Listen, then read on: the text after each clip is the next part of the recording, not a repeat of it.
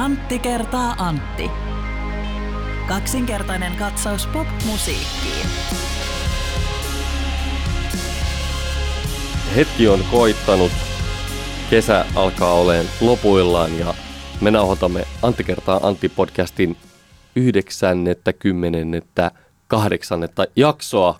Ja tässä on aika pitkä tauko edellisestä jaksosta ja todennäköisesti se, mitä suurin osa meidän kuuntelijoista miettii tällä hetkellä on se, että mitkä ovat ne vitsit, joita me olemme pitäneet sisällämme kesän ja nyt olemme valmiit päästämään ne ulos. Ymmärsin, että sinullakin on Antti joku vitsi. On tai mulla on uutinen. Ai sulla on uutinen, O- okei no niin, joo. Ja tää saattaa olla, mä en Se tiedä, saattaa että- olla humoristinen. No se, kun mä ajattelin, että tämä saattaa olla sulle vähän harmillinen uutinen, koska Aha. tota, tässä on sellainen juttu, että eräs tapahtuma, mä mokasin tän ihan täysin. Oi Hei. hei. hei, tiedätkö mitä, ei mä voi kertoa tätä vitsiä. Mä, mä keksin, mulla on yksi toinen vitsi. Aha. Okei, unohdetaan tämä uutinen, tätä itse asiassa ei saakaan vielä julkistaa. Mä julkistan tätä vasta silloin, kun kukaan Aika ei, koittaa, okei kukaan joo. ei, koska mä vahingossa paljastin sen punchlinein tuossa, mutta Niin just. no, no niin, jotenka. Mutta joo, ky- kyllä, hei, joo, mulla on ihan toiset. Tiedätkö mitä Bahamenillä on tapahtunut? En tiedä. Muistatko Bahamenin? Juu, juu, Joo, the Dogs Out. Joo, joo, ei, no niin, sä kerroit sen punchlinein. Mun kaikki vitsit.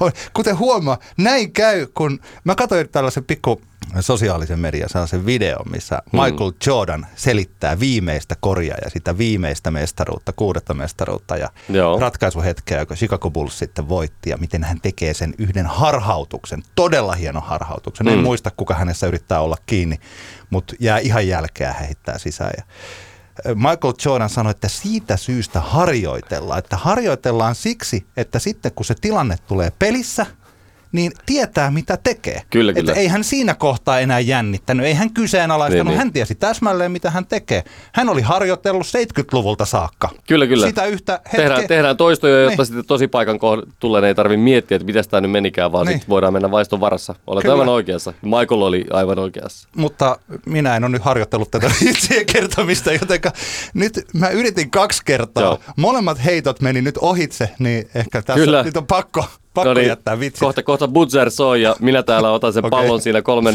vi, kolmen tota, pisteen rajan hieman ulkopuolella ja lähden Joo. heittämään ja Joo. heitto lähtee. Ja kysynkin sinulta, että minkä, minkä niminen räppiä ja dansemusaa yhdistelevä yhtye julkaisi Bad Vibrations-nimisen singlen 1990-luvun alussa? En tiedä, en tiedä. Sehän on tietenkin Marky Smith uh, and the Funky Bunch. Marki, Mark. Mä en ymmärrä tätä. Mark E. Smith en mä ymmärrä tätä vitsiä. Okei. Musta on hyvä tapa tulla takaisin. hyvin lähti käyntiin. Mä, mä voin vielä kertoa tämän, tämän punchlinein siis. Eli se on Mark E. Smith and the Funky Bunch. Joo. Mutta jos ei se aukee, niin voidaan selailla Wikipediaa tuossa tota, Joo. sen jälkeen, kun ollaan nauhoitettu. No niin, se, lähti, se, oli, se oli alkuseremoniat hoidettu. Tämä on Antti kertaa Antti podcast, kaksinkertainen katsaus popmusiikkia. Niin kuin mainitsin, niin 98. Kahdeksas. jakso, sadan jakson rajapyykki lähestyy ja kesä on lähestulkoon lusittu, ainakin meidän kesätauko on lusittu ja täällä sitä ollaan taas Kehräsaaressa. Sitä ei ehkä ole niistä podcasteista suoraan kuullut. Ainakin toivon, että kaikista ei ole, varsinkin siinä vaiheessa, kun me saatiin meidän soundimme A-luokkaiseksi. Mutta että meillähän on ollut varmaan siis viisi kuukautta, ellei eihän vähän enemmänkin jo tässä Mm, kuusi kuukautta, että me ollaan tehty tätä podcastia niin, että me ollaan samassa tilassa. kyllä. Ja se onnistuu varsinkin, kun meillä on tässä niinku kahden vuoden pohjat yhdessä keskustelusta. kyllä. Mutta onhan tämä ihan eriä. Niin on, niin on. Siis niin fiilispohjalta kaikkinensa. Tämä on mahtavaa. Että tota, katsotaan nyt, miten tässä käy, että voidaanko jatkaa tätä, koska tämä on myös meillä tota, varsinkin täällä radiolla niin on onneksi, siis tosi hienosti, mutta tuleehan tuolta Saksan pääkonttorissa tulee tiukkoja ohjeita Totta kai, koko, totta kai. koko, koko tämän Euroopan Bauer-medialaisille. Ja, Kyllä. ja tota, että voidaanko tätä jatkaa. Mutta nyt nautitaan ainakin näistä hetkistä. Ainakin lähti hyvin liikkeelle. Joo. Paremmin vitsien kertomista taisi mennä sille etänä. Mutta ehkä ensi kerralla pallo menee koriin molemmissa päissä niin sanotusti. Mitä sä Antti oot kesällä, mitä sä oot duunannut?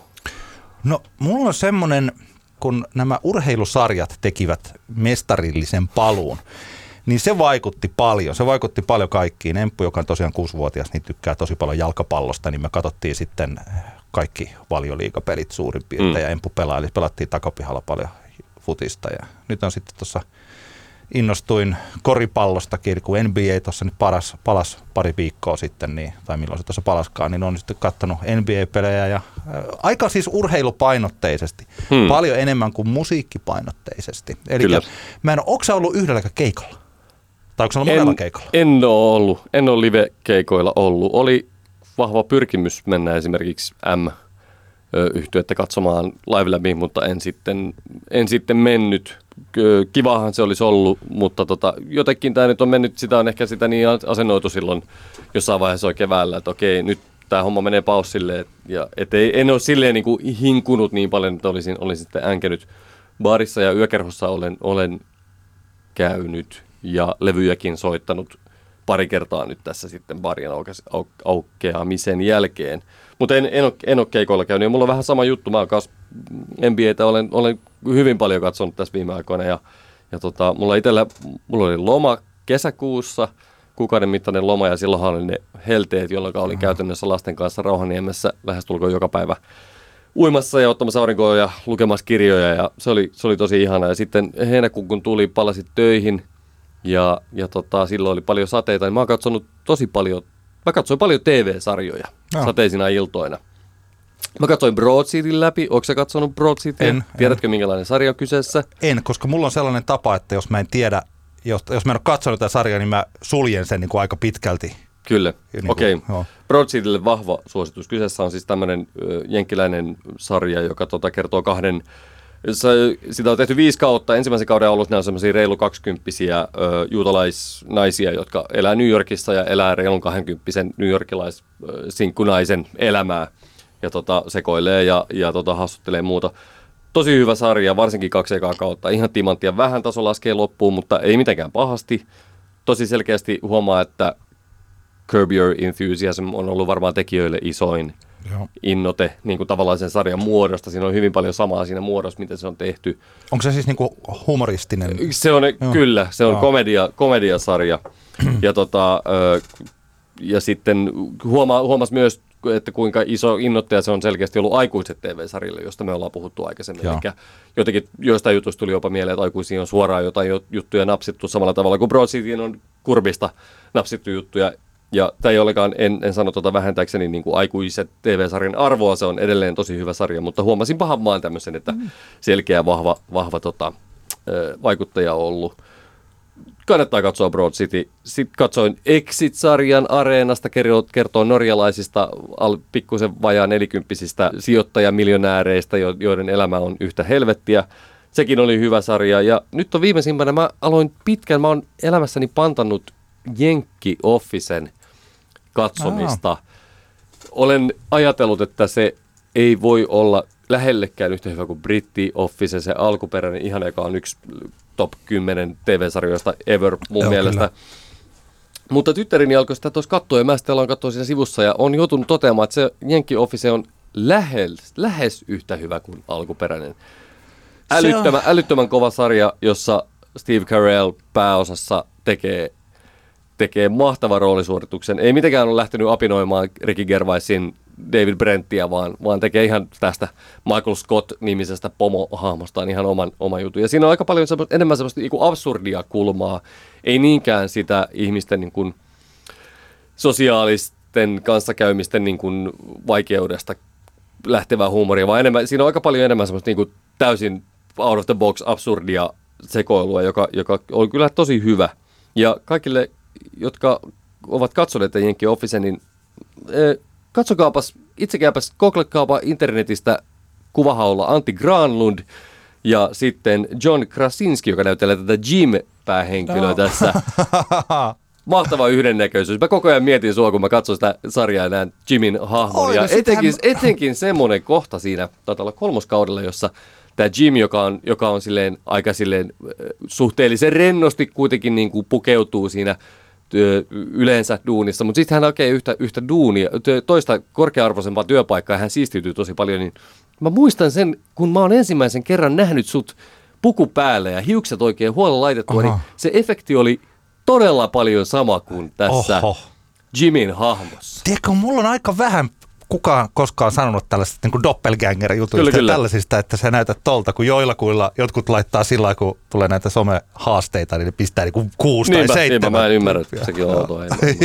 Joo, mä oon muuten samaa mieltä, että se on, että mulla kesti kanssa, en ole katsonut siis kaikkia mm. niitä, mutta siis jonkun verran silloin kun on katsellut, niin että kun itse pääsi yli siitä ajatuksesta, että on jotenkin kiinni siinä brittiversiossa, mm ja unohtaa sen koko ajan, rupeaa katsomaan tätä ihan omanaan. Kyllä.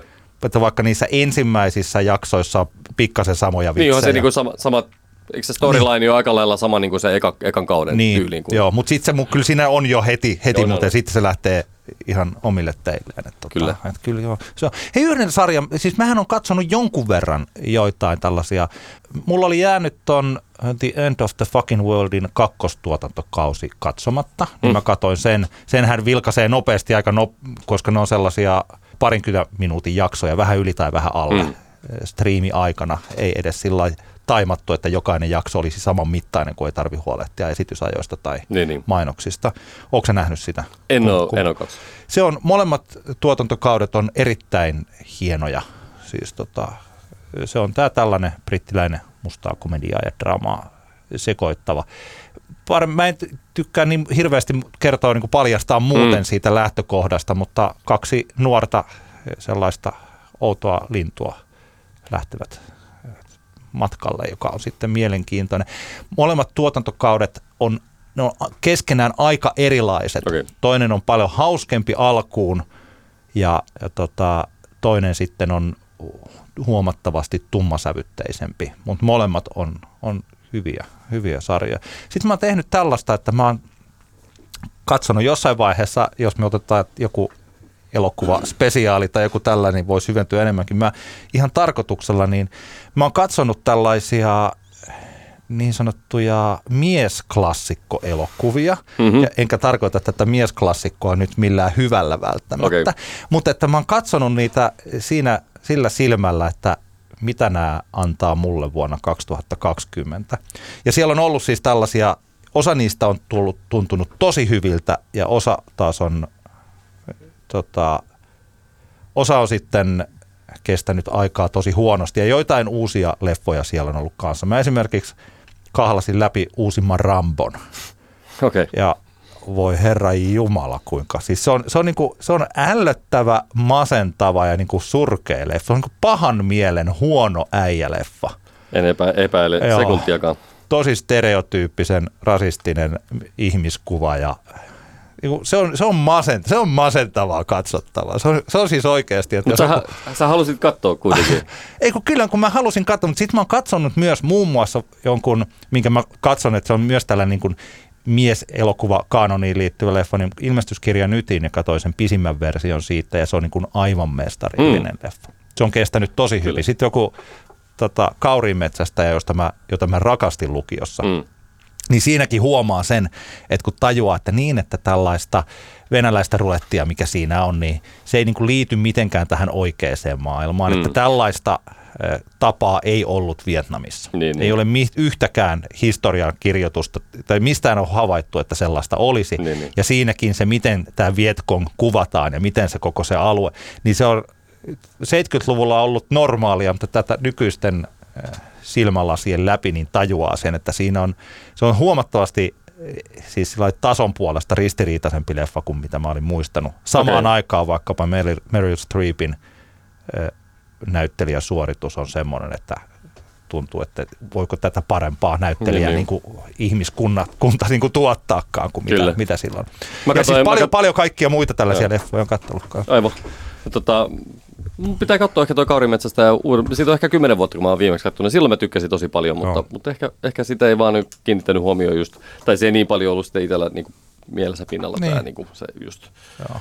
Tämä, mistä puhuit. Mä jonkun verran on, on kyllä toki kuunnellut musiikkiakin. Mä oon, mä oon käynyt juoksulenkeillä kesällä ja mä oon kuunnellut läpi lontoolaisen Sherelle-nimisen DJ-tuottajan noita tota, hänellä oli BBC Radio Oneilla oma ohjelma tuossa tota noin, niin, keväällä ja niitä jaksoja SoundCloudista kuunnellut vahva suositu, suositus, jos tuommoinen tota noin, 160 bpm elektroninen musiikki kiinnostaa. Se on, se on jotenkin ihanaa. Mä heikutin Sheryliin jo aikaisemmin jossain kohtaan, mutta heikutan edelleen. Heillä on tämmöinen Six Figure Gang-niminen porukka, joka koostuu kuudesta naisoletetusta DJistä, tuottajasta, jotka tota järkkää bileitä ja, ja tuottaa musaa ja muutenkin puhaltavat selkeästi semmoista mahtavaa uutta, uutta tota, virkistävää tuulta erittäin jotenkin nuhasena pitkään ja tunkkasena pitkään pysyneeseen drum and bass kulttuuriin. Ja se on jotenkin aivan uskomattoman siistiä jotenkin tullut semmoinen oli, että olo, että olisipa ihana soittaa joku semmoinen DJ-keikka joskus taas jonakin päivänä, mutta katsotaan, ehkä se aika saattaa koittaa. Mutta lämmin suositus, menkää tsekkaan SoundCloudista, etsikää Sherelle ja, ja sieltä löytyy hänen miksauksiaan. Tosi hyvää esimerkiksi tota, lenkkeilykama. Ja toi 160 bpm, itse asiassa mä tajusin, että se on aika hyvä lenkkeilytahti, jos haluaa juosta niin, että ottaa välillä semmoisia pyrähdyksiä. Ha. Koska se 160, 160, 160, 170 bpm on aika hyvä semmoisiin, jos haluaa ottaa semmoisia vaikka 50 metrin pyrähdyksiä väliin. Niin siitä saa aika hyvin sen temmo, mä ainakin tehnyt niin. Se on aika raskasta toki välillä, mutta joskus jos tekee mieli tehdä sillä tavalla, niin se on, se on hyvä. Tota, sinä kuolet paitsi DJ, joka tanssittaa ihmisiä ja myös äh, rumpuli, niin, to, niin tota, sulle nämä BPM on sillä selkeitä, mutta sanottakoon, että jos joku lähtee ja soittaa tällaista perus rockibiisiä, 120 on sellainen niin kuin keski, vähän niin kuin keskiseen tempoissa niin. yleensä, tai se on sellainen mm. keskitempoinen mm. biisi. 160 on jo aika nopea. Niin, niin. Että, tota- Aha, Take On Me on ehkä 167 ppm. Joo, ah. Tai 100, jotain siinä. Kyllä, kyllä. Uh, Mutta sä, sä hei, kerroit, että... Niin, mulla, mulla on vielä pari, pari juttua. Tuli itse asiassa tuosta The End of the Fucking Worldista. Huomasin tällaisen hauskan jutun, että maustetyttöjen Tein kai Lottarivinin väärin musavideo on napattu kakkostuotantokauden sitä visuaalisesta ilmeestä suoraan. Oh, joo. Katsos, okay. mä voin näyttää sulle valokuvan. Oho. Aikamoista. Joo, mutta siis hauska, hauska viittaus siis sillain, että siinä on, eli siinä on tällainen baari, hieman nuhjuinen baari, ja keltainen mekko ja sitten moppi. Ja täsmälleen sama, mitä on. Ihan mitä on itsekö, itsekö huomasit? Mä huomasin itse. Herra Joo, kyllä. Hyvä ja bongaus. Se oli hauska. En ollut tuota, tuota siis en tietenkään ollut tajunnut tuollaista. Sitten oli sillä heti kun näki sen, niin oli, et, tota, et sillä Mutta sellainen yksi juttu, mitä mulla on tapahtunut, että kun mä en ole tosiaan käynyt nyt varmaan sitten, mä oon käynyt parturissa edellisen kerran joskus, olisiko se ollut ehkä viime vuoden joulukuussa, Joo. niin mulla on kasvanut tosi pitkä tukka, niin mulla on nyt tällainen niin kuin man bun, paitsi että se ei mene vielä tonne, se ei ole tarpeeksi iso, että se on tällainen pikku töpö tuolla takaraivolla. Kyllä. Ja tota, lisäksi, koska me ollaan ton Empunkaa pelattu jalkapalloa, se pelaa Ylöjärven Ilveksessä. Meillä mm-hmm. on nyt sitten tässä koko kesän kaksi kertaa viikossa harkat ja mä oon siellä apuvalmentajana myös. Niin tota, tästä syystä mulla on oikeastaan uusi staili. Se ei nyt näy mitenkään, mutta mun siis stylini on se, että mä näytän ympäri vuorokauden siltä, kun mä olisin joko lähdössä futistreeneihin tai tulossa siellä. Aivan. Ja mulla on jopa enemmän, kun mä ostin tällaisia niin kuin pitkiä futissukkia, niin mulla on niin kuin futissukat ja sortsit ja manban. että mun mielestä mä näytän ai, ai, ai. suurin piirtein siltä, että mä voisin mennä Lesterin keskuspuolustajaksi sinne tota, turkkilaisen tilalle any day. Kyllä, hallitsemaan ilmatilaa niin just, just, just, niin. Joo. Hyvä, hyvä luukki, täytyy, täytyy tuota kehua. Mutta sä kerroit myös tämmöisen, sä paljastit, että sä oot kesällä kuunnellut paljon Ai, ehkä liiankin paljon Radioheadia. Mä oon kuunnellut todella, todella paljon Radioheadia. Ja mulla on tullut siis semmoinen olo, mun tämän, tämänhetkinen lukittu vastaukseni on, että varsinkin näistä siis 2000-luvun bändeistä, niin Radiohead on aivan ylhäisessä yksinäisyydessään laadussa mitattuna. Aivan uskomattoman hienoa musiikkia kyllä. Ja mähän on siis Radioheadia kuunnellut aina, Joo. niin kuin ehkä pitkään podcastia kuunnelleet tietävät. Sinä et niinkään, sinä pidät sitä Tom Yorkin ulinansa sana ulinana. Mä sanon, että jos, jos siis vaikka se on niin määräävä piirre siinä musiikissa, se mm. semmoinen Ulina. Tuota, ulina ja sitten sanoitusten se oli jatkuva epä, epätoivo ja sellainen masentavuus niissä sanoituksissa. Et jos, jos se bändi vähän enemmän uskaltaisi päästää siitä ulinasta irti, niin, niin. niin siis se olisi ihan käsittämättömän paljon vielä parempi. Mutta että niillä levy, mä siis, vaikka mä oon kuunnellut siis Radioheadia aika paljon, niin mä huomaan, että ne on keskittynyt kuitenkin näiden useiden biisien, äh, useiden albumien huippuhetkiin. Tai sitten OK Computerhan on niin kuin helppoa kuunneltavaa nykynäkövinkkelistä, vaikka silloin kun se ilmestyi, niin se tuntui vaikealta kuunneltavalta. Mm. Mutta sitten, että, että vaikkapa In Rainbows tai King of Limbs, niin siellä on niin kauniita, se on sellaista kauneutta sen kaiken ulinan ja epätoivon Joo. välissä.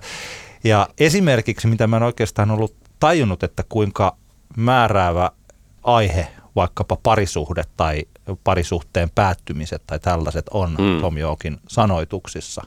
Että miten vaikkapa Kid A päättyy sitten siihen avioeroon ja tällaiseen lohduttomuuteen siitä, missä siitä, tää, tota, missä toivottavasti seuraavassa elämässä tavataan ja ollaan mm. jäädään yksin ulisemaan.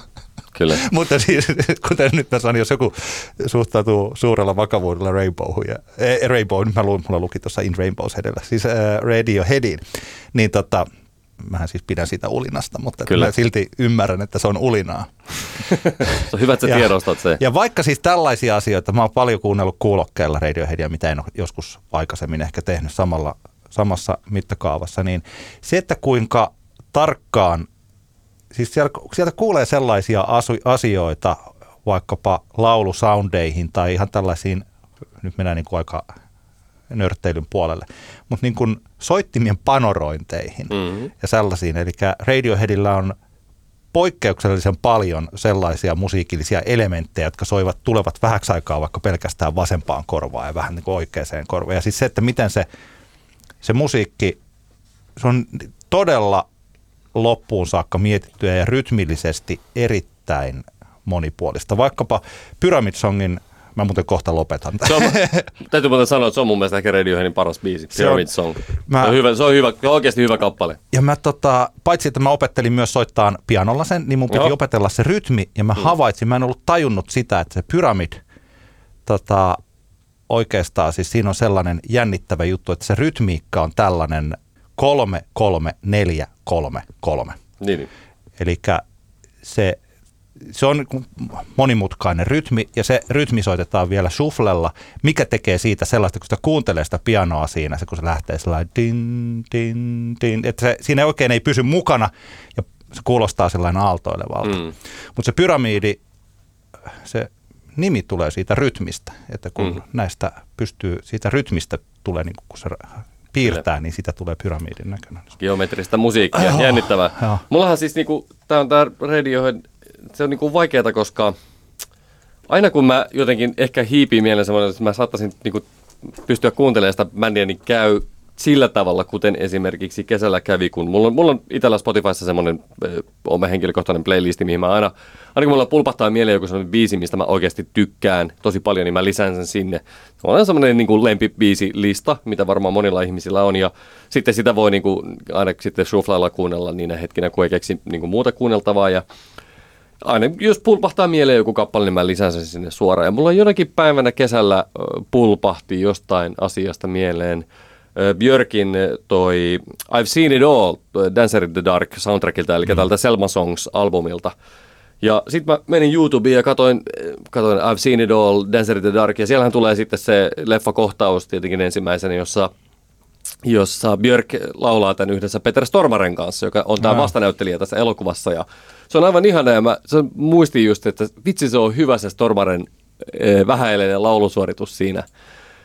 Ja sitten mä menin Spotifyhin lisätäkseni sen kappaleen mun toive, lempibiisit listalle ja kauhukseni muistin, että ei jumalauta siinä levytetyssä versiossa se laulaa jo no niin. ulisee sen läpi. Sen sijaan, että se olisi se ihana semmoinen aika matala vähäeleinen todella kaunis ja riipaiseva Peter Stormaren suoritus. Mielestäni Peter Stormare on parempi laulaja kuin no. Ei, ymmärrän, kyllä se, kyllä se on, kuten sanottu. Mutta on näitä se... henkilökohtaisia juttuja tavaa, eli esimerkiksi siitä, että aina välillä tulee semmoinen, että hmm, Radiohead. Joo. Pit- joo. Ei, no, no, mutta se siitä joo. Palataan taas Radioheadiin vaikka muutaman jakson päästä. Tiedätkö toi jossakin vaiheessa, taitaa olla niin, oliko se Kid A ilmestyi vuonna 2000, että siitäkin tulee 20 vuotta. Niin, tota, Kyllä. Niin minä voin jossakin, jonakin, jonakin kauniina hetkenä. Niin No mä voin mennä vaikka käymään vessassa ja sä voit tässä niinku monologinomaisesti sitä. Ei vaan mä, mäkin, mä voisin itse asiassa, se olisi ihan mielenkiintoista, että mä kuuntelisin, sen, pakottaisin itseni kuuntelemaan sen sille ajatuksella läpi sen albumin ja koittaisin Joo. hakea siitä, löydänkö mä kuinka paljon niinku positiivista mä löydän siitä. se on, se on hankala kuunneltava ja sitten kun siihen pääsee sisään, se on hieno, mutta Kyllä. siihen ei välttämättä, se ei, tämä ei tarkoita sitä, että vain parhaat pääsevät sisään, vaan, vaan että minä olen päässyt sinne. Mä voisin sellaisen kotitehtävän antaa jos, niille, jotka haluaa Radioheadin kastaa pikkasen eh, tota, varvastaa, mutta ei ole sitä tehnyt, niin yksi hienoja Radioheadin biisejä, eli Videotape, joka päättää In Rainbows-albumin, niin siitä on olemassa vuonna 2006 tehty live-versio Mm. Live at Bonnaroo. Ja kansi kuunnella se Live at Bo- Bonnaroo siis ensin, sitten kuunnella tämä levytetty versio, joka on tosi riisuttu. Ja sitten on olemassa erittäin hieno analyysi YouTubeen, joku tehnyt tämmöisen videon, että tota, jonka nimi oli The, oliko se The Secret, Rhythm Behind Radiohead's Videotape, jossa selitetään, että miten siinä taustalla on sellainen jän, jännittävä, siis sellainen synkooppirytmi, ja Tom York siinä yhdellä live-versiolla, niin vaikka se lähtee ihan tosi suora sellainen piano, din, din, din, din, niin Tom York menee sekaisin soittaessaan sitä, koska hän kuulee päänsä sisällä sen synkooppirytmin ja putoaa mm. siitä rytmistä, vaikka se mitä me kuullaan on toista. No joo, siis kuten sanottua, siinä on, siinä on paljon sellaista hienoa ratkottavaa ja sellaisia aha-elämyksiä voi, voi elää tuolla. Tässä on kyllä pikkasen samaa kuin jostain James Joycein Odysseuksesta sanotaan, mm. että jos lähtee niin kuin se joku suomalainen, joka teki uuden suomennoksen siitä, Mm. tuossa joskus, muista kymmenen vuotta sitten, niin melkein niin kuin hukkui sinne siihen kyseiseen teokseen, Mm. Niin että hän ei oikeastaan päässyt sieltä ulos enää, Kyllä. että hänen koko elämänsä hän jäi kiinni siihen yhteen kirjaan ja sen suomentamiseen ja sillä saattaa käydä Radioheadissäkin, eli sitä kannattaa niin välillä katsoa vaikka ulos ikkunasta ja tajuta, että on lintuja ja puita ja aurinko Kyllä. paistaa, ehkä voi unohtaa tämän vähäksi aikaa. Joo, mutta sitä mä oon kuunnellut. Onko sä kuunnellut Taylor Swiftia? Viiden Ää, tähden folk, levy. folk-albumi. En, en oo. Pari biisiä kuuntelin vähän sillä puolikorvalla, mutta ei, jotenkaan ei ollut semmoista musaa siinä kohtaan, että olisin albumia lähtenyt kuuntelemaan kokonaan. Ehkä se täytyy kuunnella kokonaan jossain kohtaan tällä niin kuin yleissivistävässä mielessä, mutta Joo. ei, ei, en, ole jotenkin ollut kauhean kiinnostunut Joo. kyseisestä albumista, saatika artistista. Mun mielestä se on, se on hyvä levy ja siinä on hienoja lauluja. Siinä on tällainen iso keskustelu, joka mekin voidaan joskus käydä, että kun levy ilmestyi yllättäen Mm. eräänä perjantaina ja sitten siitä oliko viisi tai kuusi tuntia, niin Guardian oli jo antanut viisi tähteä sinne, Niin, että niin. miten se mukaan voi olla, kukaan sisäistänyt sitä viidessä tunnissa. Mutta onhan se voinut ennakkona lähettää. Käsittääkseni ah, ei ah, ollut. okei. No niin. Käsittääkseni ei, ei ollut, niin tästä syystä, tästä syystä juuri, mutta kyllä sieltä vaikka tämä Exile Feat Bon Iver, niin tota, tai Cardigan biisinä, niin kyllä siellä on hienoa, kyllä mä luulen, että siis mä kun en ole Taylor Swiftia hirveästi kuunnellut Mm. ja siis tällainen, niin ehkä se johtuu siitä, että kun hän tekee sen tyylistä musiikkia, mitä tällaiset minun ikäiseni ja tästä sitten vuosikymmeniä vanhemmat miehet ovat tehneet, niin Mm. sitten tuntuu, että nytkö hän on sitten löytänyt jo- jotain niin kuin laulukirjoittajana seuraavan levelin, vaikka hän on siellä pop-puolella taas niin kuin pitää varoa, ettei huku tähän omaan äijyyteensä. Kyllä, kyllä. Niin kuin tällä. Tässä kesän aikana on ollut joitain musiikkikeskusteluja, mutta kyllä sen huomaa, että kun ei ole festareita ja koko maapallolla kierretään, vähän tulee julkaisuja ja niistä puhutaan ehkä hieman, mutta kyllä näitä yleisesti ottaen musiikista keskustelevat ihmiset on sitten ehkä kuunnelleet Radioheadia tai katselleet sitten TV-sarjoja niin kuin me ollaan tehty. Mutta yksi keskustelu oli, joka kävi hyvin kuumana 5-6 viikkoa sitten. Tämä oli heinäkuun alussa. Anton Vanhamajamaa kirjoitti erittäin ansiokkaan jutun Yle Xn nettiin, Pyhimyksen Valo pimeän hittibiisin taustallaan luvanvastainen sopimus, jotta selvitettiin juristin kanssa läpi viime talven. Ja sä halusit puhua tästä, tästä aiheesta vielä kuitenkin. No joo, tuossa oli pari juttua, jotka, jotka silleen mun mielestä jäi niin mieleen pyörimään tästä, tästä keissistä. Ensimmäinen niistä on se, että kiitos, että meillä on Yle. Musta tuntuu, että Yle, mikään muu media ei olisi tähän, näin, siis tämän kaliberin media olisi tähän tarttunut välttämättä tähän aiheeseen. Hesari totta kai uutisoi tästä asiasta viitaten Yleksin uutiseen jälkikäteen ja muuta, mutta tuolla alkaa olla niin kuin sen verta paljon kytköksiä tuolla niin kuin isoissa firmoissa. musta tuntuu, että tähän tarvittiin juurikin Yle kirjoittamaan tällaisesta kuumasta aiheesta, jossa kaksi monikansallista yhtiöä tavallaan on, mun mielestä voidaan tässä ehkä käyttää termiä perseillyt Joo. hieman nuoren tota, artistin kustannuksella. Mä muuten voin ehkä tähän väliin sa- mm. siis referoida, että mitä siitä oli niin, niin. tapahtunut, Joo, jos kerro. joku ei ole tähän asiaan tutustunut. Eli siis Mikko Kuoppala, eli Pyhimys oli toukokuussa viime keväänä, siis vuosi sitten keväänä 2019, pyytänyt Sallamaria Hätistä fiittaamaan hänen yhdelle biisilleen. Ja Hätinen oli sanonut, että totta kai haluaisin tulla. Kysymyksessä oli Valo pimeän niminen kappale. Ja siinä vaiheessa, kun tämä fiitti tehtiin ja äh, nauhoitettiin, niin silloin ei ollut puhetta näistä asioista, mitkä sitten olivat osoittautuneet jälkikäteen ongelmallisiksi. Yksi asia oli se, että kun tämä biisi ilmestyi, niin siinä ei lukenut sitä, mitä aika useasti lukee, jos joku viittaa. Mm. Eli pyhimys feat, näin. Siinä luki pelkästään pyhimys ja suuri yleisö ei tiennyt, että kuka tässä laulaa kertsiä. Se oli toinen juttu. Ja toinen oikeastaan, joka sitten oli tämä, mihin juristejakin enemmän tarvittiin, oli se, että tämä kappale Valo pimeän, niin se otettiin sitten Mieli ryn ja oliko se Elisan Joo. mainokseen.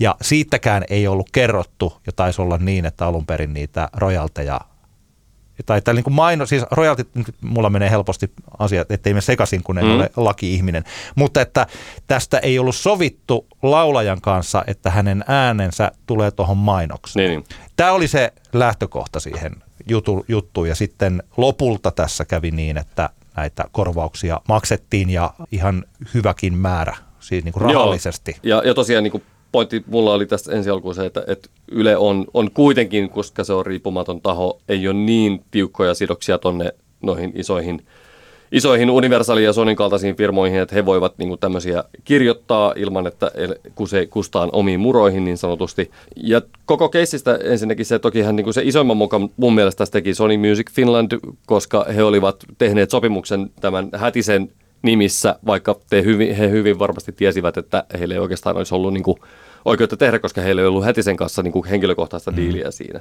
Se on käsittämätöntä, että se ehkä kertoo siitä, jos jollain on syntynyt tässä semmoinen mielikuva, että sedät tuolla keskenään vähän sopii asioista, niin mun mielestä tämä on niin kuin just hyvä esimerkki keissi siitä, että sedät todellakin siellä vähän keskenään sopivat asioista ilman, että tarvii oikeasti välittää siitä, että mitä se artisti, eli tässä tapauksessa Salavaria Hätinen asiasta ajattelee. Hätinen toki kokemattomana oletti, että Sonilla olisi esimerkiksi valtuudet sopia näistä asioista. Ja hän ehkä luotti siihen, että Sonille myös sitten kerrottaisiin hänelle sopimuksen yksityiskohdista, mikä sitten jätettiin tekemättä. Sony Music, mun mielestä se on, tämä on niin kuin heidän, heidän, niin kuin, heidän niin kuin moka tässä ensisijaisesti. Sitten ehkä se toinen juttu, mikä, mikä jotenkin kummittelee mielessä, on, on tässä Yleksin artikkelissa Pyhimyksessä, eli Mikko Kuoppalan tämmöinen, tämä on niin kuin suora sitaatti, tai tekstistä suoraan lainaus. Kuoppala sanoo, että ettei halua lainausmerkissä ottaa emotionaalista stressiä tilanteesta, jossa hän kokee tehneensä asiat lainausmerkissä niin hyvin kuin voi. Ja tämä on niin kuin mielenkiintoinen tapa ilmaista, että hän ei nyt välitä. Häntä ei nyt niin kuin tässä kiinnosta yhtään. Toi vähän niin kuin sille kauniiksi sanoiksi pistetty, että I just don't give a fuck. Ja, ja tota, totta kai eihän ihmisen pidä niin kuin kaikista asioista. Eihän, eihän elämä voi olla semmoista, että mä jokaisesta asiasta, jokaisen toisen ihmisen niin kuin epäoikeudenmukaisuuksista välitti. Se elämähän olisi pelkkää mm. murehtimista silloin. Mutta mun mielestä ehkä Kuoppala kuitenkin on tässä niin kuin aika silleen tämän koko homman ytimessä. hän olisi saattanut voida vaikka sen verta edes välittää, että olisi vaikka, vaikka tota itse esimerkiksi tämän Hätisen kanssa ollut niin kuin yhteydessä vaikka tällaisista no. asioista. Se ei ole varsinaisesti hänen duuninsa, mutta jotenkin musta tuntuu, että tässä ehkä Pyhimys olisi voinut itsekin kommunikoida aavistuksen verran paremmin. Ja sitten se, että jälkikäteen sanotaan, että no tästähän tuli sitten Suomen historian kallein fiittaus. Niin.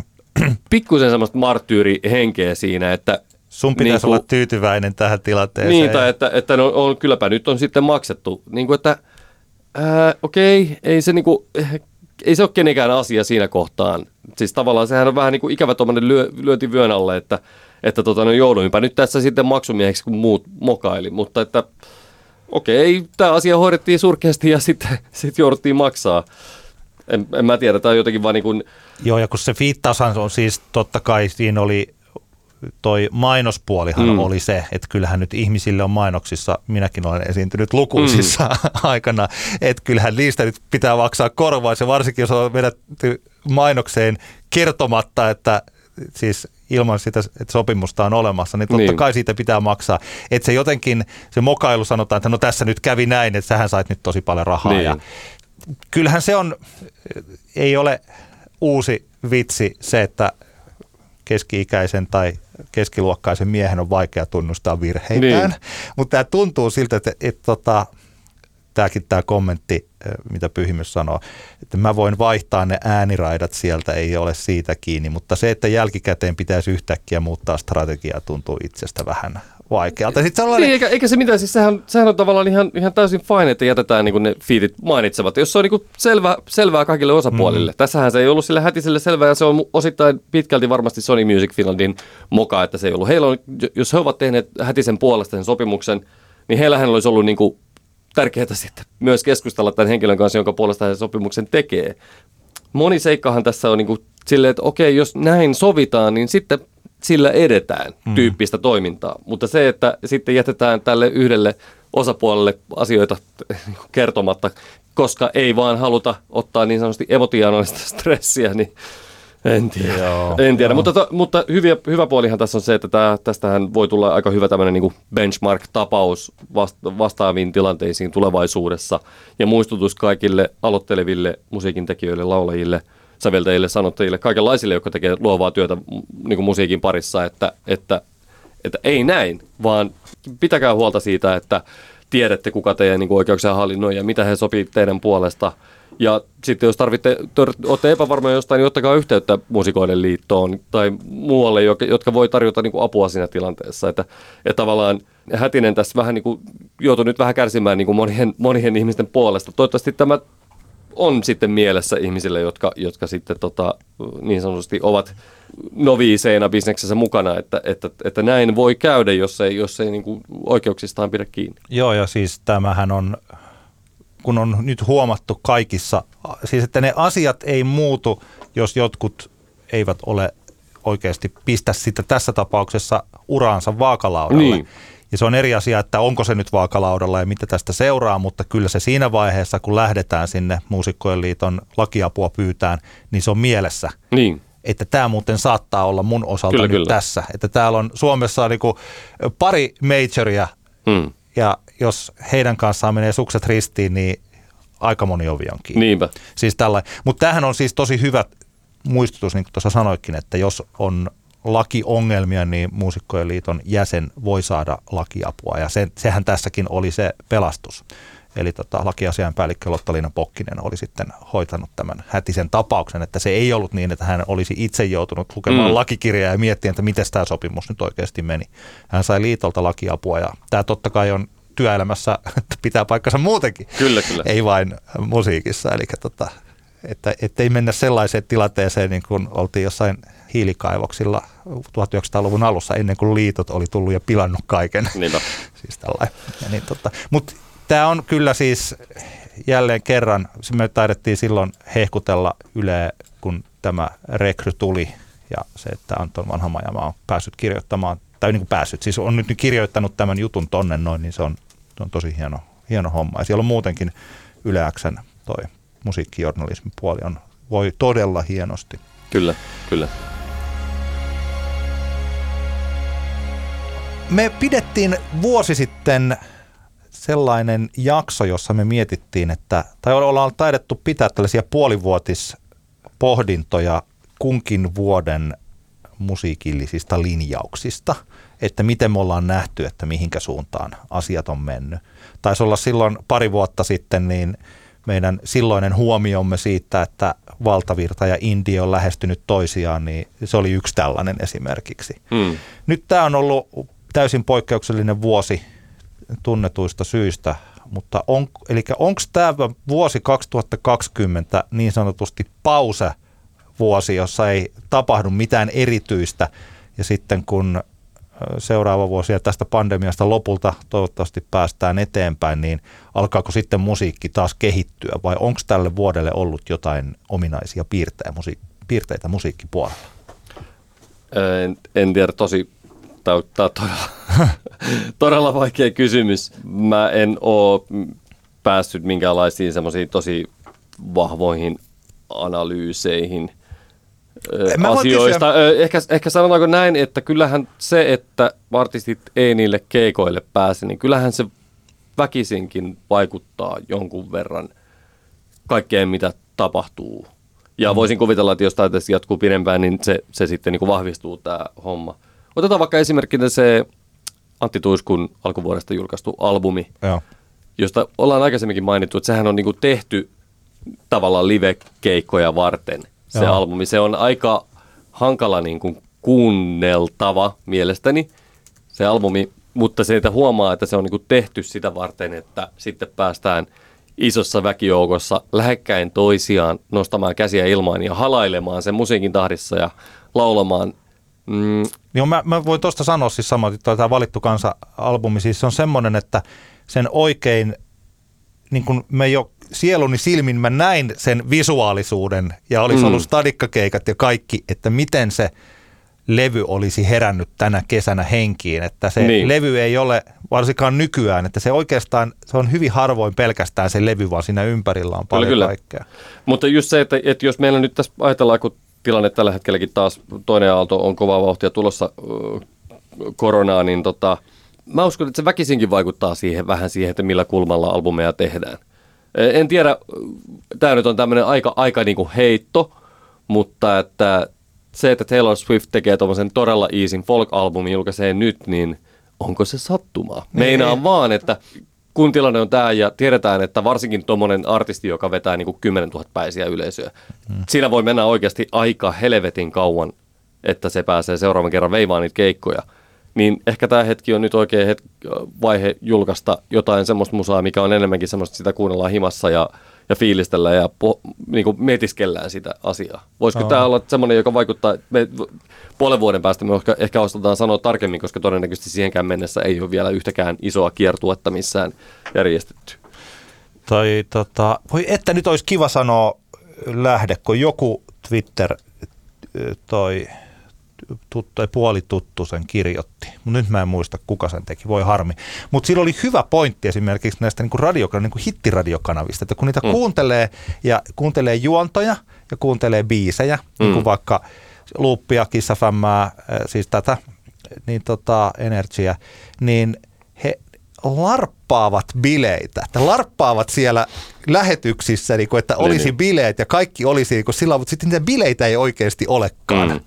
Että siellä sitä liekkiä pidetään yllä ja se, se mikä tuntuu yleensä luonnolliselta ja helpolta, että kun sitä ruisrokkia ei olekaan, mm. ja sitten ei ole olemassa niitä sellaisia, sellaisia bileitä, että se on hankala pitää yllä tätä tällaista pop-party-fiilis-juttua. Niin. Ja tosiaan että ne levyt, mä en tiedä, onko niin India puolella, että kyllä se niin kuin ruusujen levy ja se materiaali varmaan olisi myös herännyt henkiin keikoilla. Mm. Että kun sillä jäi että se on, onko se levy niin kuin setup jollekin, ja sitten se itse release jäi niin kuitenkin tähän leijumaan, että sitä ei oikein sitten tullutkaan. Niin. Niin ehkä se voi johtaa sitten siihen, että jos ajattelen, mäkin just kävin tuossa tällä viikolla levykaupasta hakemassa ton tota, Fetch the Board Cutters, joka muuten on täällä, tämä Vinska, siis Fiona no niin. Applen, Applen levyn, niin, tota, niin kyllähän toi sellaisena lähtölaukauksena myös tälle kotikaranteenilevyille ja siis tällaisille. Niin ja sitten toisaalta Charlie XCXin viimeisen joo, albumi myös niin kuin tavallaan karanteeni, karanteenialbumi sillä tavalla. Toi on mielenkiintoista, että Sitten tulee mieleen, nyt huomasin just Instagramista eilen, että vaikka Moonshot yhtyä, jossa, jossa, jota ollaan sivuttu ehkä aikaisemmin, eli uusi bändi, jossa on muun muassa Disco Ensemblestä tutut Jussi Ylikoski ja Mikko Hakila ja, ja tota noin, niin Lapkon Malja ja niin poispäin, niin, niin heillähän selkeästi meni varmaan niin promootiokamppis ihan täysin uusiksi ja nyt ovat olleet niin musavideo kuvaamassa. Mutta jos mä oikein ennustan, niin siellä voi olla aika semmoista niin kädet ilmaan maailmaa syleilevää meininkiä siitä, siinä niin kuin he, heidän musassaan. Tai ainakin niin kuin ne pienet snippetit on kuulunut aika sille iso, iso meininkiä ja tehty niin kuin isoille lavoille, niin kyllä se voi olla, että siellä pikkusen niin kuin harmittaa se, että niitä ei, op, niitä ei päässyt tänä kesänä, niitä vei vaan niitä biisejä ja, ja tavallaan ehkä se, se muuttaa sitä tilannetta aika paljon, kun ei ole sitä, sitä suoraa vuorovaikutusta yleisön kanssa. Se, kyllähän siitä väkisinkin jää jotain musaa niin kuin puuttumaan. Mä, jos mä itse olisin niin kuin elektronisen musan tuotteen, niin en mä ehkä just nyt tekisi mitään semmoisia niin kreiseimpejä bangereita, vaan ehkä mieluummin jotain kokeilisin vähän jotain niin kuin vaihtoehtoisempaa, niin kuin mitä, mitä ei aikaisemmin ole jaksanut sitten työstää loppuun. Se muuten on, on totta, koska sitten kun jossain vaiheessa päästään taas tonne isoille areenoille, ja minäkin nyt luotan, että se aika vielä tulee, niin. jolloin meillä voi olla 50 000 ihmistä yhdessä paikassa, ja sitten siellä soi niin jumalaut heittomerkki, mm. niin silloin lähtee. Niin. Siis niin kuin sillä että, tota, että sen on huomannut, kun me tässä on puhuttu, puhuttiin parilla lauseella ennen kuin aloitettiin nauhoittaa, että tässä heinäkuun aikana ainakin Tampereella on niin kuin lukuisat ravintolat on tehnyt kaikkien aikojen Joo. ennätyksiään. Ja tällaista ihmisillä on halu olla jossain paikoissa ja olla yhdessä ja käydä ulkona, että se kotona olo on jollekulle kivaa, mutta että se jotenkin on ihmisluonnon mukaista niin. olla tuolla. Ja, niin Joo, ja siis tämä on, on nähty just, me voidaan puhua hetki ehkä enemmänkin nyt, niin kun, kun nyt on muutamia festareita järkätty, ja sitä on keskustelu ollut, että onko se ollut fiksua ja kuinka tyhmää se on ollut. Mutta tota, kuulin esimerkiksi näin, että Tampereella viime viikonloppuna järjestetyssä Saarihelvetti heavy-tapahtumassa oli myyty perjantaina viinaa yhtä paljon kuin edellisenä vuonna molempina päivinä yhteensä. Ja, ja saman verran ihmisiä oli ollut.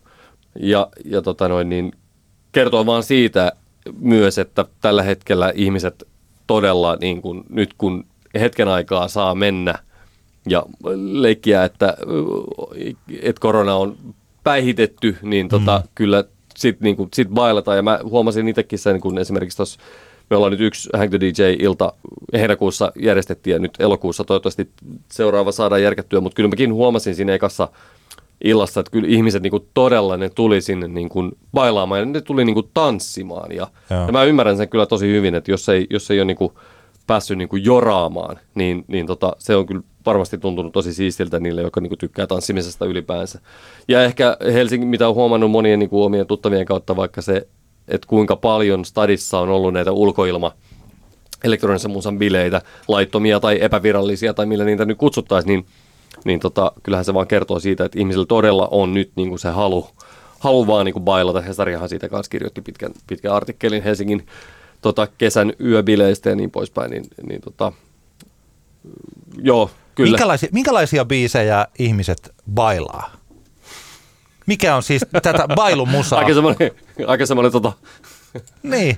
Eikö Iso siis, kysymys. Niin, ei, kyllä, joo, ei, kyllä. Siis ei, mä, ei mä tiedä, mullahan on vaan tietenkin oma kokemus tuosta meidän oman klubin yleisöstä, ja sehän ei ole, siitä ei voi mitään semmoisia ihan kauhean kattavia yleismaailmallisia Aa. yhteenvetoja tehdä, mutta ehkä semmoinen on nyt aistittavissa pikkusen muutenkin, että se semmoinen tuntui joku pari vuotta sitten, että, että tavallaan aika moni kaupallinen kyllä ihmistä halusi aika paljon kuulla niin kuin räppiä ja, ja trap, trappisoundiin perustuvaa hip-hop-musiikkia.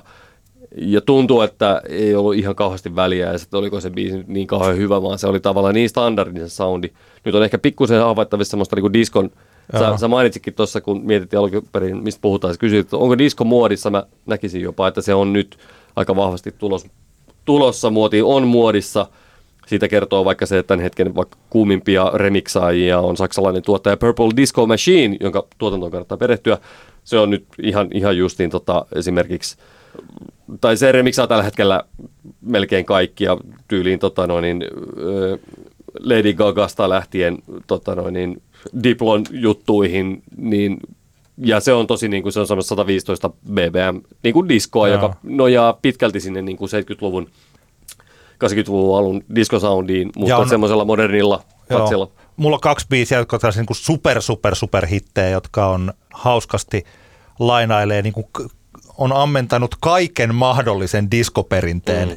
näkyvästi ja hyvin nerokkaasti myös, eli Dua Lipan Don't Start Now niin, ja se on hyvä Doja Catin Say So niin, niin. on kaikista siis sillä että niin perinteinen perinteisiä diskokappaleita, kun että joku rupeaa tekemään vetää jotain Chuck Berry, siis tällainen. Mut tosi hienoja, mutta ajanmukaisia biisejä. Tai totta kai vaikka no Weekendin Blinding Lights nyt on ehkä just sitä Ahan Take On Meitä, mutta mm. siinä on sellaista pop, se on tosi pop-biisi. Siis niin kuin pop-musiikkia versus sitten kuin joku, joku tämmöinen tota, että onko, kyllä vai, kyllä, toi, niin kuin, kyllä, kyllä se on varmaan ehkä semmoinen, kyllä se jonkun aikaa tässä varmaan pysyy mua niin kuin ainakin DJinen, mua, mua ei sinänsä haittaa, sitä on kiva soittaa semmoista 110 BPM ja siitä vähän ylöspäin 120 kahteen suurin piirtein, sitä on mukava, mukava soittaa ja miksata, ei, ei haittaa ollenkaan, että se, se trendaa tällä hetkellä. Ja, ja ehkä, ehkä jotenkin vielä mietittiin, että mitä, mitä niin kuin muita tämmöisiä, onko tällä hetkellä vaikka niin kuin milleniaaleille omaa musaa. Sä olit Twitterissä kysynyt tätä ihmisiltä ja, ja, ja niin poispäin, niin kyllähän, täyt, kyllähän se täytyy sanoa, se on jo jonkun aikaa ollutkin, mutta vaikkapa Helsingissä, niin kyllähän tekno, teknomusiikki trendaa tällä hetkellä tosi vahvasti. Et se, että äänivallissa tai postbaarissa reivaaminen on tällä hetkellä meille milleniaaleille ja, ja vähän vanhemmille, aavistuksen nuoremmillekin, niin se on tällä hetkellä hyvin niin sosiaalisesti hyväksyttävää trendikäistä toimintaa, mitä se ei ehkä ollut 15 vuotta sitten. Joo, ja kun mä rupesin tässä tosiaan miettimään, esitin tällaisen kysymyksen, että jos classic rock et pop, valtavirtaradio, vain elämää, INE on suunnattu pääosin keski-ikäisille tai vanhemmille. Mm. Esimerkiksi toi vain elämää nyt tämä juuri kuvattu toinen, siis uusin tuotantokausi, niin e, siellähän on siis Ressu Redford, Jannika B., Reino Nurdin, Arja Koriseva, Stig Vesku Jokinen eh, Klamydiasta, Mariska ja Herra Ylppö. Mm. Että kyllähän toi selkeästi, että on jo, miet, en mä tiedä onko se ollut aina, onko se ehkä se ollut alusta saakka sillä mutta että eihän toi niinku sellaiselle 18-vuotiaalle ole suoranaisesti suunnattua niin musiikkia. Mutta sitten on olemassa, niinku, minkä ikäinen kuin Lauri Haava on?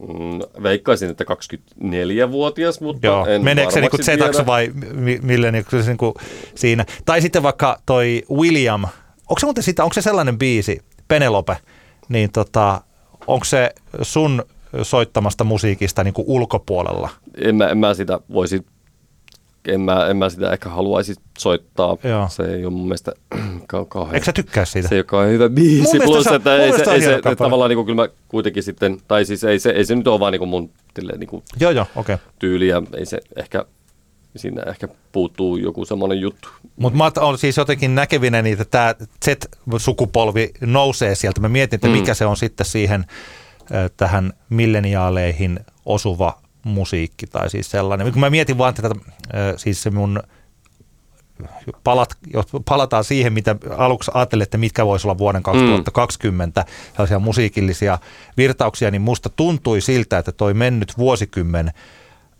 kavensi tai häivytti sukupolvien välisen kuilun. Mm. Että se tuntuu siltä jossain vaiheessa, että sitä ei ole olemassakaan. Eli että kaikki voi kuunnella kaikkia ja tuolla on Cheekin keikalla, mullakin oli siis niinku, tota, naapuri, oli niinku meidän ikäinen vanhempi ja hänen yhdeksänvuotias lapsensa, ja he ovat yhdessä mm. Cheekin keikalla, ja se on hyvin luonnollinen tilanne. Kyllä. Ja siis tällainen. Mutta musta nyt tuntuu siltä, että niin kuin vain elämä on nyt vanhentunut ja sitten mm. on olemassa, että sieltä nuoresta, että sieltä niin kuin nuorisomusiikkia on tullut taas sellaista, että se vanhemmat ei oikeastaan kuuntele sitä nuorta, nuorten musiikkia. Ja, et mm. mä esimerkiksi, no mä mietin tota Doja Cattia, vaikka mun kymmenenvuotias ää, Aino tyttäreni, niin tota, on sitä tuossa kuunnellut ja sitten kun aina kun se soittaa jotain noita tällaisia hittejä tuolla minä autossa se saa valita. Niin sitten me saataisiin, että huomaatko muuten, että tämä on tullut, että tämä kitarakuvio on oikeastaan ihan sama kuin tässä. Sitten mä soitan jonkun Ineksessä I Need You Tonight ja sitten aina on sillä niin siinä, että Joo.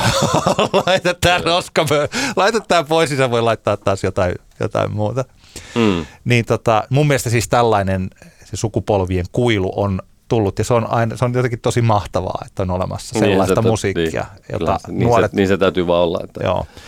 Et tota, ehkä yksi sellainen milleniaali eh, tota, ominaisuus on ollut se, että genreillä ei ole ollut väliä ja kaikki Mm. on käynyt ja sitten ollaan paljon enemmän kiinni siinä merkityksessä ja sen artistin arvoissa ja Niin. niin. siis tällaisissa asioissa, jossa voisi ajatella, että milleniaalien musiikkia voisi hyvin olla, olla vaikkapa jeboja tai joku siis Niin. tämän, tyyliset niin kuin F tai Sofat tulee. Sitten ne, joilla tiedetään hyvin, että mistä suunnasta he lähestyvät niin kuin maailmaa ja niin, niin, siis tehdä, tehdä tällaisia asioita. kyllä. Mutta tota, sen huomasin tuosta, olikohan se Switch on Popissa, siellä oli eh, myös meidän viime vuonna puhumasta aiheesta, eli nu metallin tulosta, että Amerikassa on alkanut tulla yhä enemmän naisoletettuja nu metallin tekijöitä, jotka ovat hylänneet täysin sen äijä sovinismi, Niin, toksisuus, menon siellä. siellä on, mä muistan, että kuka se oli, kun tämä tuli tästä nyt mulla mieleen, niin sitä yhtä- Ainakin aikaisemminkin mainitsemaani Polly on julkaissut taas lisää tota, nu metal biisejä, Ei. sen huomasin. Joo, mutta se oli joku siinä, haastateltiin. po, ei Polly, Poppy. Poppi. Poppy-niminen artisti Joo. kyllä. Joo. niin tota, että jotenkin, että se, ne, heitä, sitä haastateltiin mun mielestä yhtä tyyppiä, tai sitä saattoi olla muuten Song Exploderkin, sama Mm. mm. se, niin tota, että hän ei oikeastaan edes tiennyt, tiesi limppiskitin, mutta sitä ei niinku kiinnostanut se limppiskiti kuin lainkaan. Niin, niin. Että sillä ei ollut sellainen, että eikö niillä ollut vähän jotain sellaista aika masentavaa naisvihasta menoa siellä, että et ei se ole niinku se juttu, Mm. että se ottaa sen hauskan puolen siitä nuumetallista Niin, ja niin. rupeaa tekemään sitä. Mutta Suomessa mä nyt en ole tollasta vielä nähnyt lainkaan. Että tämmöisiä tunteellisia miesoletettuja räppäreitähän Suomessa Niin, on niitä- tosi niitä paljon. on- Ibeä ja kyllä. Lauri Haavia ja Williamia ja siis sellaista nuorta, nuorta Kyllä. polvea tuolla. Vielä kun kysyt, että soiko, soiko William Mm. vaikka meidän diskoissa, niin okei se ei soi, mutta esimerkiksi joku, joku niin kuin on ehkä aikaisemminkin maininnut, niin siis tota, ö, Iben iCloud, Joo, nyt viimeksi viime kemuissa soitin sen ja se on niin kuin edelleen ihan semmoinen niin kuin totaali, jengi on niin kuin todella pähkinönä siitä, mutta musta se on vaan ehkä se on taas tavallaan niin kuin muodoltaan se kappale on, siinä on jotain äh, semmoista tietynlaista ajottomuutta, koska siinä on esimerkiksi sävelletty vähän biisiä. niin, tota, niin, niin, niin, öö, niin minkä takia se ehkä uppoo myös, voisi kuvitella uppoo myös vanhemmalle yleisölle. Tämä nyt on Joo. tämmöinen todella niin kuin sätämiehen kommentti tästä aiheesta, mutta, mutta po- pointti vaan se, että, että, että tavallaan en mä tiedä, miten tämä niin muotoilisi, että ei kuulosta aivan älyttömän tyhmältä. No, en tiedä. Tämä koko tavallaan tämä, vaikka, vaikka mun mielestä William artistina menee samaan kategoriaan kuin vaikka joku Juice WRLDit ja, ja eh, tämän tyyppiset niin kuin uudet, uudet, uudet räppärit, Joo. niin se estetiikka on, on kuitenkin, siinä on, siinä on just semmoinen niin uuden sukupolven estetiikka, jota me vanhat ei vaan niin kuin oikeastaan kauheasti voida, voidakaan niin kuin Välttämättä ymmärtää, tai ainakin mä oon vähän niin kuin luovuttanut pelin, pelin sen suhteen. Joskin taas minun mielestäni tämä on niin kuin sävyeroja, mutta vaikkapa minkä takia Iben Sibelius, äh, Ibelius-albumi on, on, on niin hyvä minun korvaani on se, että Mm. siinä on semmoisia elementtejä myös jostain sieltä niin kuin. Vanhemman, vanhemmastakin, vanhemman Aa. kaltaisesta estetiikasta. En tiedä, tämä on tosi vaikea ja monimutkainen aihe ja näitä Ei, on vaikea on- silleen määritellä tarkalleen, koska kuitenkin kyse on siitä, että mi, mi, miten se, niin kuin, miltä se kuulostaa. Joo. Mä äh, rakastaisin, kun mä ekaa kertaa kuulin sen, niin musta se oli, mä ajattelin, että tämä on nyt jotain, mitä mä en voi ikinä eläessäni kuvitella käyttäväni tämän tyylistä kieltä. Ja että mä tykkäsin siitä ajatuksesta tosi paljon. Musta on ihanaa, että tulee jotain, jotain sellaista, mikä, Mm. missä mun ei tarvi olla mukana. Ja siis se on tää tarvii sun lofee. Se, se, ei ole lovee, vaan lofee. No ja, niin. ja tämä on niinku mahtavaa kamaa, vaikka mä en tiedä yhtään, että mitä tämä on. Kyllä. Mä, mulla ei ole mitään hajua, että jos tuolla parikymppinen joku joukko, käyttääkö ne, onko toi joku muoti, muoti, ja se on ihan, Mä ai että, kysyt väärältä henkilöltä. Eikö kyllä, ja siis se jotenkin muistaa niinku positiivista pihalla olo, Joo, joo, joo. olevista Joo, joo, tällaisesta asiasta. Että, tota, Kyllä vain, kyllä vain. syyskauden ensimmäisen jakson Älä nuku tämän ohi osion kappaleet. Meillä on molemmilla kaksi, eli yhteensä neljä. Huomaatko? Kaksi plus kaksi. Yes. Hei, mä voisin itse asiassa sanoa ensin, koska se liittyy hyvin tähän, mitä sanoin tuosta Williamista ja Lofesta. Mm. Mä olen tällä viikolla kuunnellut tätä albumia ja tätä artistia. Mä en ollut kuullut tästä mitään tätä viikkoa aikaisemmin, enkä tiedä siitä vieläkään juuri mitään. Ja artisti kautta yhtye on Six Impala. Joo. Mä kertoisin, ei pidä sekoittaa Tame Impalaa. Tämä on ihan toinen impala. Joo, tämä on eri Impala.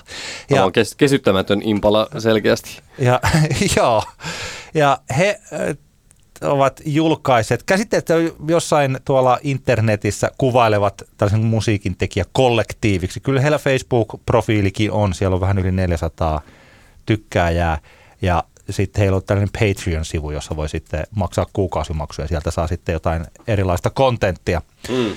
Heiltä on tullut tässä e, tota, 2019 tuli albumi nimeltä Rubber ja sitten Rubber Alt – Niitä mä en ole vielä ehtinyt edes kuunnella. Ja nyt sitten tämä levy, josta puhutaan, on WFLYTD. Mitä se sitten tarkoittaakaan. Mm-hmm.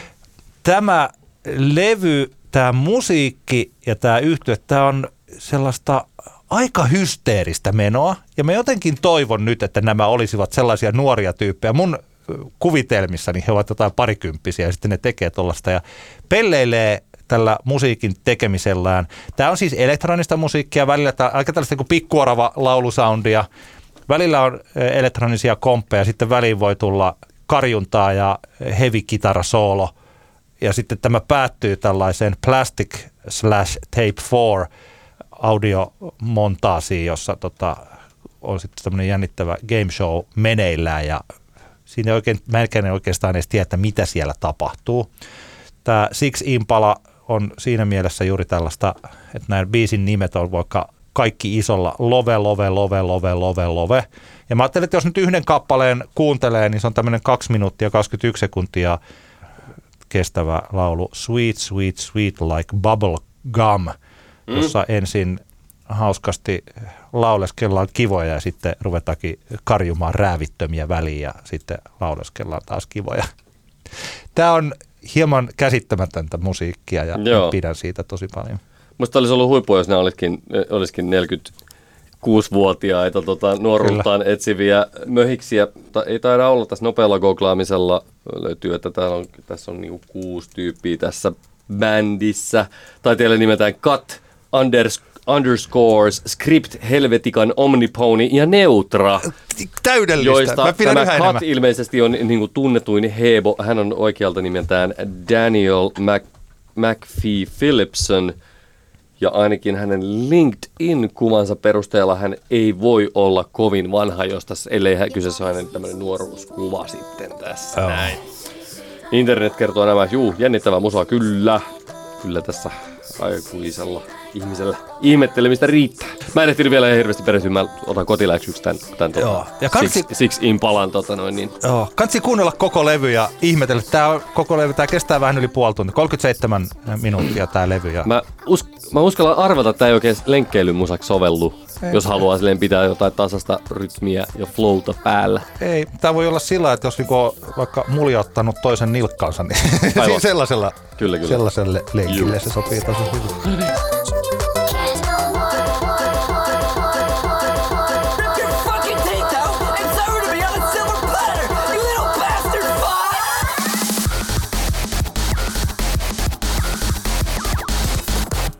Mitä sulla? Mun mielestä kesän hienoin kappale on Tigan ja Hatsomohokin Love Minus Zero kappale. Ilmeisesti enemmänkin biisejä tulossa tältä kaksikolta. Molemmathan artistit ovat niinku omilla saroillaan hyvinkin ansioituneita elektronisen musan tuottajia. Tiga, Tigalla totta kai vahvaa Suomi-yhteyttä siinä, että Jori Hulkkonen on, on Tigan, tehnyt, Tigan kanssa tehnyt paljon musaa, käynyt Top of the Popsissa niin kuin mekin mainitsin tuossa noin, ja oli muun muassa on ollut Tigan live-kokoonpanossa mukana, ja, ja tosiaan tämä Lavaini Zero on, on tosi hieno tämmöinen hyvin vahvasti 90-luvun, 90-luvun reivi-hommiin viittava elektronisen biisi. Tosi, jos, jos mä olisin niin kuin tällä, tänä kesänä soittanut useammissa kreiseissä Hesan ulkoilma yöbileissä, niin mä olisin todennäköisesti tämän biisin soittanut oh. niissä jokaisissa. Todella siisti biisi. oli, mä tykkäsin tosi paljon siitä. Mm. En ole, mä kuuntelin nyt siis ekaa kertaa okay, sen, kun joo. laitoit linkin mulle. Niin tota, ja hauska homma, että kun siinä mä kuulin jotenkin tällaista kymmenen vuoden takaista indie, si, sitä mistä mä kirjoitin Stop Shake Honey Go blogiin, niin tossa ehkä siinä musiikki, vaikka siinä on se ysäri juttu niin. ja nimenomaan se, mitä siinä lauletaan, ja se koko se osa tuntuu niin kuin tosi semmoiselta sopisi melkein Oku Luukkaisen retroperjantaihin. Niin, kyllä siis on... vahvasti, että tällä hetkellä tuotetaan aika paljon tuollaista musaa, joka, joka kyllä sieltä 90-luvun revihommista kumpuaa, mutta sitten sitä on niin kuin eri tavoilla sitten päivitetty tähän päivään, että se ei ole, ei ole kaukaa haettua mm. kyllä, kylläkään.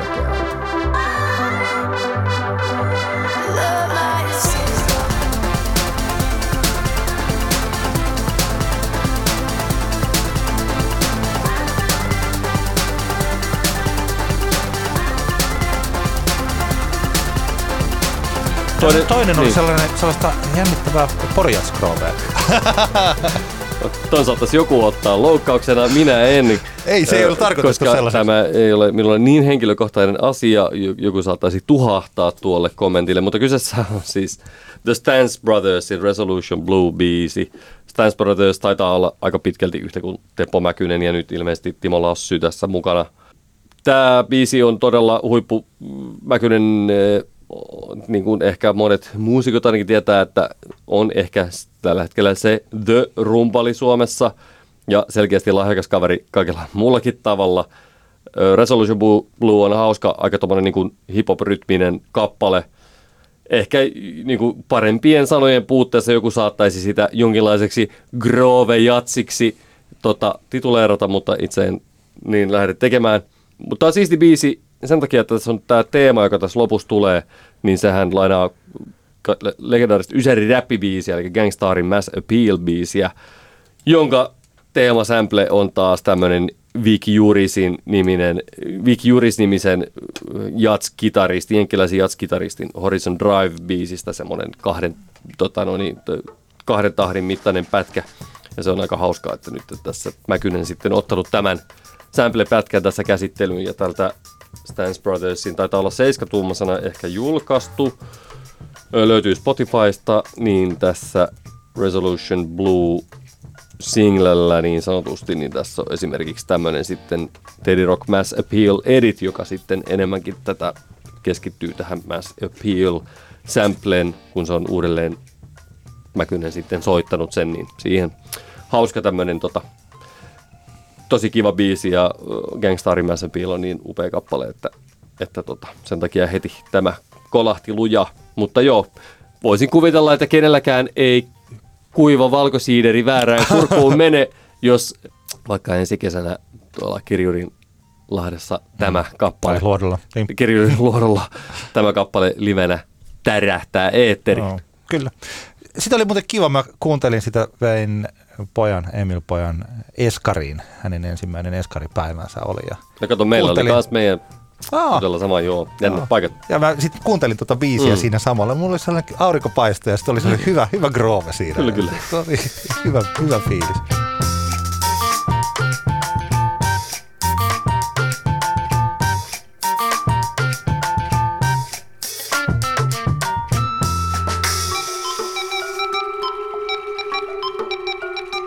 Ettei mulle tule sellaista oloa tässä, kun olen kehunut varovasti Williamia ja sitten Six Impalaa, etten äkkiä sano, että how do you do, Mutta kyllähän sä taisit aika kauan tota, noin, niin Radioheadistakin puhua, joo, että no kyllä no balanssi on ihan hyvin ollut tähänkin joo. asti. Että. Mutta myös siis sen takia, ettei tässä, etten unohda kuitenkaan sitä, että minkälaisen musiikin parissa olen kasvanut, niin pakko ottaa kehujen kohteeksi Jim Gordonin uusi kappale Joskus mä pelkään.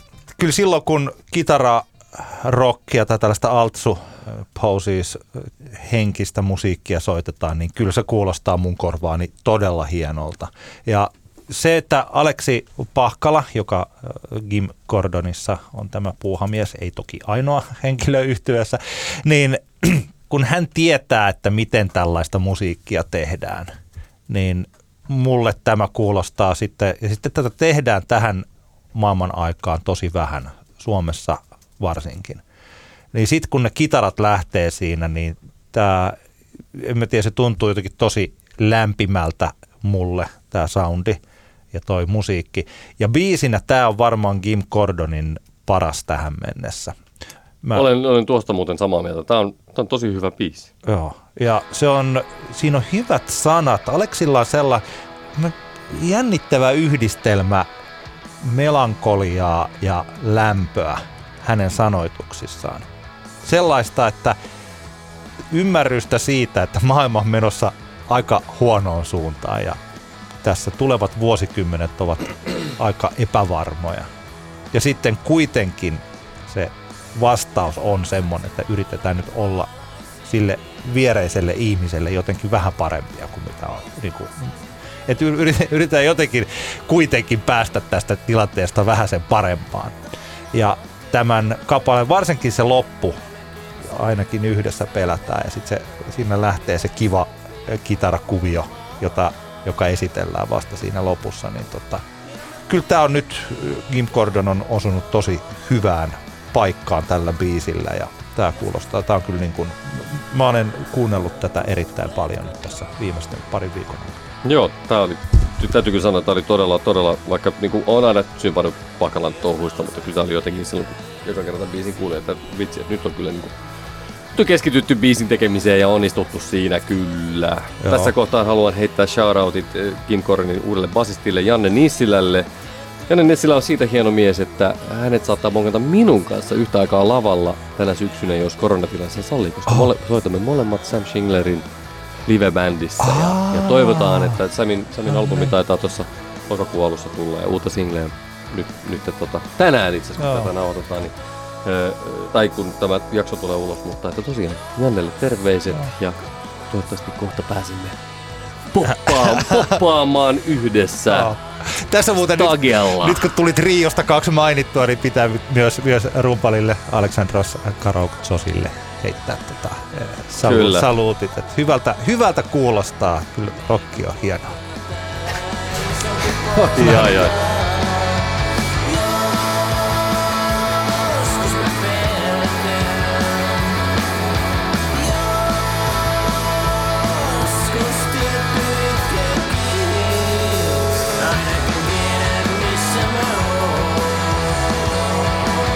Hienot viimeiset sanat olisi ollut noin, mutta tota noin, niin, voi, voisi joka jakso lopettaa. Joo. Hei muuten mun pitää nyt tässä heittää taas, että mä kyllä puhun, tässä on, nyt tulee sellaisia aiheita mieleen, ei enää tässä jaksossa, mutta että mä haluan puhua isosti siitä, että kun rock on tällainen valtava puu, josta vähän yli puolet on kuollut, mutta että siitä on olemassa monta oksaa, jotka on vielä elossa ja mikä osa siitä puusta on kuollut ja miksi ja mikä osa siinä on elossa ja miksi ja mitä sille pitäisi tehdä.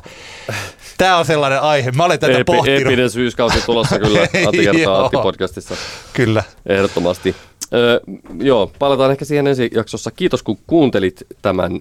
Meidät löytyy, me, Meidät löydät Facebookista, facebook.com kautta Anttiaks Antti, Instagramista Anttiaks Antti sieltä kanssa ja mailia voi lähettää anttiaks gmail.com kaikenlaiset taas keskustelun aiheet ja riusut ja risut ovat erittäin tervetulleita meille ja, ja tota, eiköhän tässä nyt ainakin tota noin, niin, Tame Palan sanoin one more year. Joo, kyllä. Ei tässä ole minkäänlaista syytä lopettaa. Kyllä.